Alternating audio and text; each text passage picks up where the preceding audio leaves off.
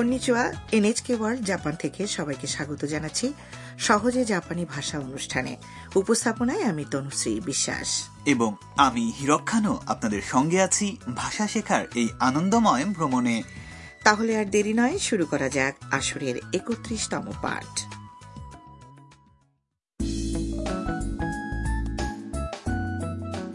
হারুসান হাউসে বসে যখন তাম মিয়া এবং কাইতো গল্প করছিল ঠিক তখনই এসে হাজির হয় মাইক মার্কিন নাগরিক মাইক জাপানি সংস্কৃতির ভক্ত তাহলে চলুন শুনি একত্রিশতম পাঠের কথোপকথন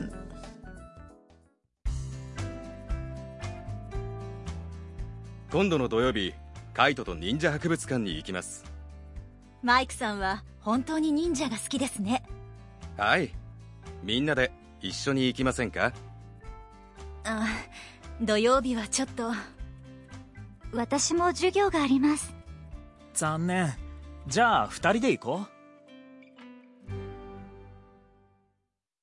এবারে প্রতিটি লাইনের অর্থ বুঝে নেয়ার পালা তাম এবং মিয়াকে মাইক বলল 今度の土曜日カイトと忍者博物館に行きます আসছে শনিবার কাইতোকে সঙ্গে নিয়ে নিনজা মিউজিয়ামে যাচ্ছি মিয়া বলে マイクさんは本当に忍者が好きですね মাইক সান আপনি আসলেই নিনজা পছন্দ করেন তাই না? জবাবে মাইক তাদের দুজনকেও সঙ্গে যাওয়ার আমন্ত্রণ জানায়। হ্যাঁ আসুন না সবাই মিলে একসঙ্গে যাওয়া যাক। তখন মিয়া তার অপারগতা প্রকাশ করল। শনিবার আমার একটু অসুবিধে আছে। এদিকে তাম জানালো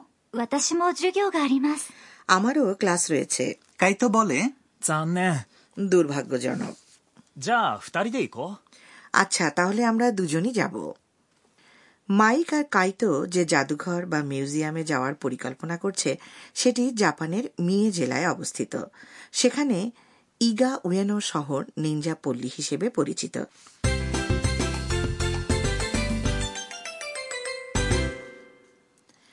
আজকের মূল বাক্য হচ্ছে আসুন না সবাই একসঙ্গে যাওয়া যাক 一緒に行きませんか এ ধরনের বাক্য হল কাউকে একসঙ্গে কিছু করার জন্য আমন্ত্রণ জানানোর মোক্ষম হাতিয়ার 一緒に মানে একসঙ্গে আর 行きません এটা হলো যাওয়া অর্থাৎ 行く ক্রিয়ার মার্জিত না বোধক রূপ এর পরপর প্রশ্নবোধক পার্টিকেল কা জুড়ে দিলে বাক্যটি আমন্ত্রণ সূচক বাক্যে পরিণত হয় আজকের পয়েন্ট হচ্ছে এই বাক্য। আমন্ত্রণ সূচক অভিব্যক্তি প্রকাশ করতে জাপানি ক্রিয়ার মাস রূপ থেকে মাস অংশটি বাদ দিন এবং সেখানে জুড়ে দিন। আর সবশেষে পার্টিকেল কা লাগিয়ে বাক্যটিকে কিছুটা ঊর্ধ্বমুখী স্বরভঙ্গিতে বলুন। বাংলায় আমরা যেমন আপনিও যাবেন না বলে একসাথে যাওয়ার জন্য আমন্ত্রণ জানাই তার অনুরূপ অভিব্যক্তি এটি। বন্ধুরা শুনে শুনে বলুন 行きませんか一緒に行きませんか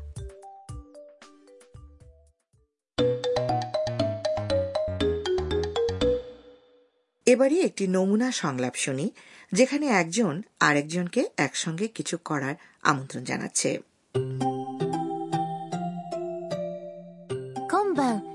一緒にご飯を食べに行きませんかいいですね行きましょう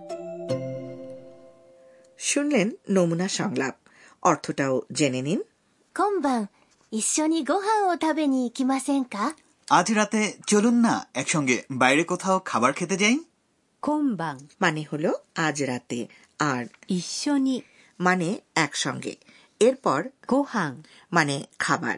কাজেই গোহাং ও থাবেনি কথাটির মানে দাঁড়াচ্ছে খাবার খাওয়ার জন্য যাওয়া।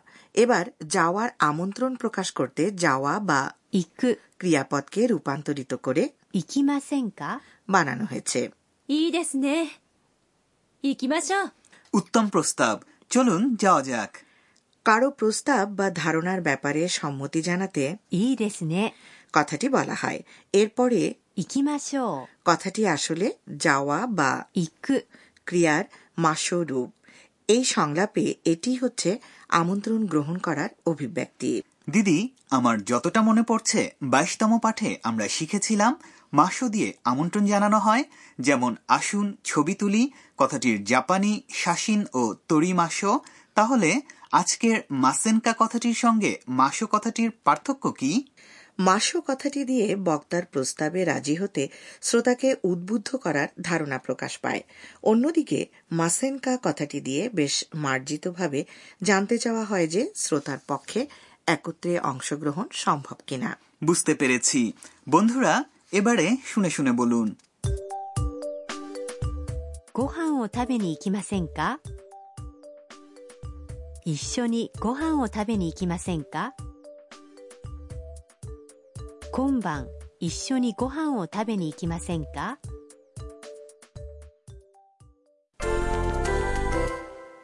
আমন্ত্রণ জানানোর এরকম আরও কিছু বাক্য অনুশীলন করা যাক সবার সঙ্গে একত্রে বার্বিকিউ করতে চাইলে কিভাবে আমন্ত্রণ জানাবেন জানিয়ে রাখি সবাই মিলে কথাটির জাপানি হল みんなで আর বার্বিকিউ করা মানে হল バーベキューをする এখানে থাকা する ক্রিয়াটির মাস রূপ হচ্ছে します তাহলে বলুন তো দেখি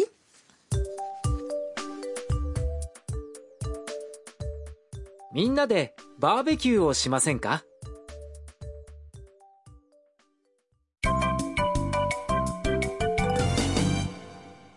আজকের বোনাস বাক্য এটি নেওয়া হয়েছে মিয়ার সংলাপ থেকে সে যে কথাটি দিয়ে মাইকের প্রস্তাব প্রত্যাখ্যান করল সে কথাটি আমাদের বোনাস বাক্য 土曜日はちょっと শুনলেন বোনাস বাক্য ちょっと কথাটির আসল অর্থ হল একটু কিছুটা সামান্য ইত্যাদি তবে এটিকে একটু মুখের মধ্যে ধরে রেখে সামান্য লম্বা করে এবং নিচু স্বরগ্রামে বললে এটা শোনাবে ちょっと এবং এর মাধ্যমে বোঝাবে যে আপনি কিছু একটা বলতে গিয়েও বলছেন না জাপানিতে এভাবেই মার্জিত ভঙ্গিতে অপারগতা প্রকাশ করা হয় কাজেই 土曜日はちょっと কথাটি দিয়ে অনেকটা কোমলভাবে বোঝাবে যে শনিবার আমার একটু অসুবিধে আছে বা সেদিন আমি পারছি না শুনে শুনে বলুন 土曜日はちょっと এ পর্যায়ে আমরা আরও একবার শুনব আজকের স্কিট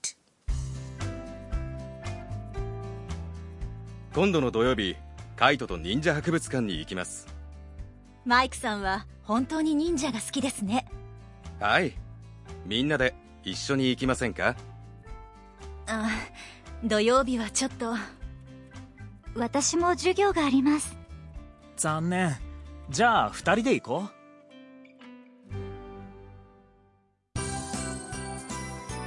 マイクと一緒にポップカルチャー এবারের পর্ব মাইকের সঙ্গে পপ কালচার আজ আমরা জাপানের নিনজা সংস্কৃতি সম্পর্কে জানব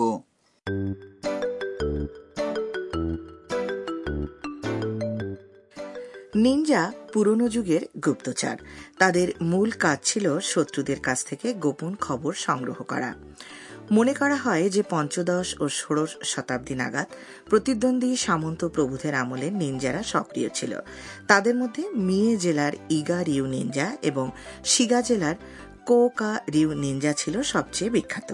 নিনজাদের পোশাক পরিচ্ছদ দেখে মনে হয় যে এগুলো এমনভাবে তৈরি করা হতো যাতে করে সহজেই তারা আশপাশের পরিবেশে নিজেদের লুকিয়ে রাখতে পারত।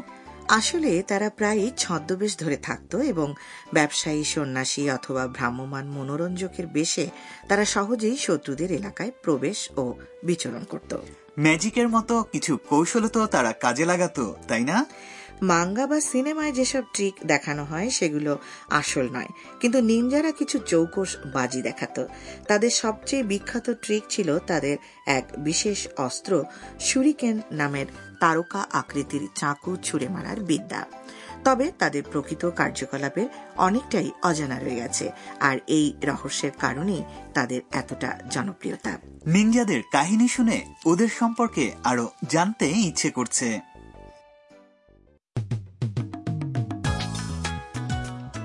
বন্ধুরা এখানে শেষ করছি আজকের সহজ জাপানি ভাষা। আগামী পর্বেও সঙ্গে থাকবেন আশা করি।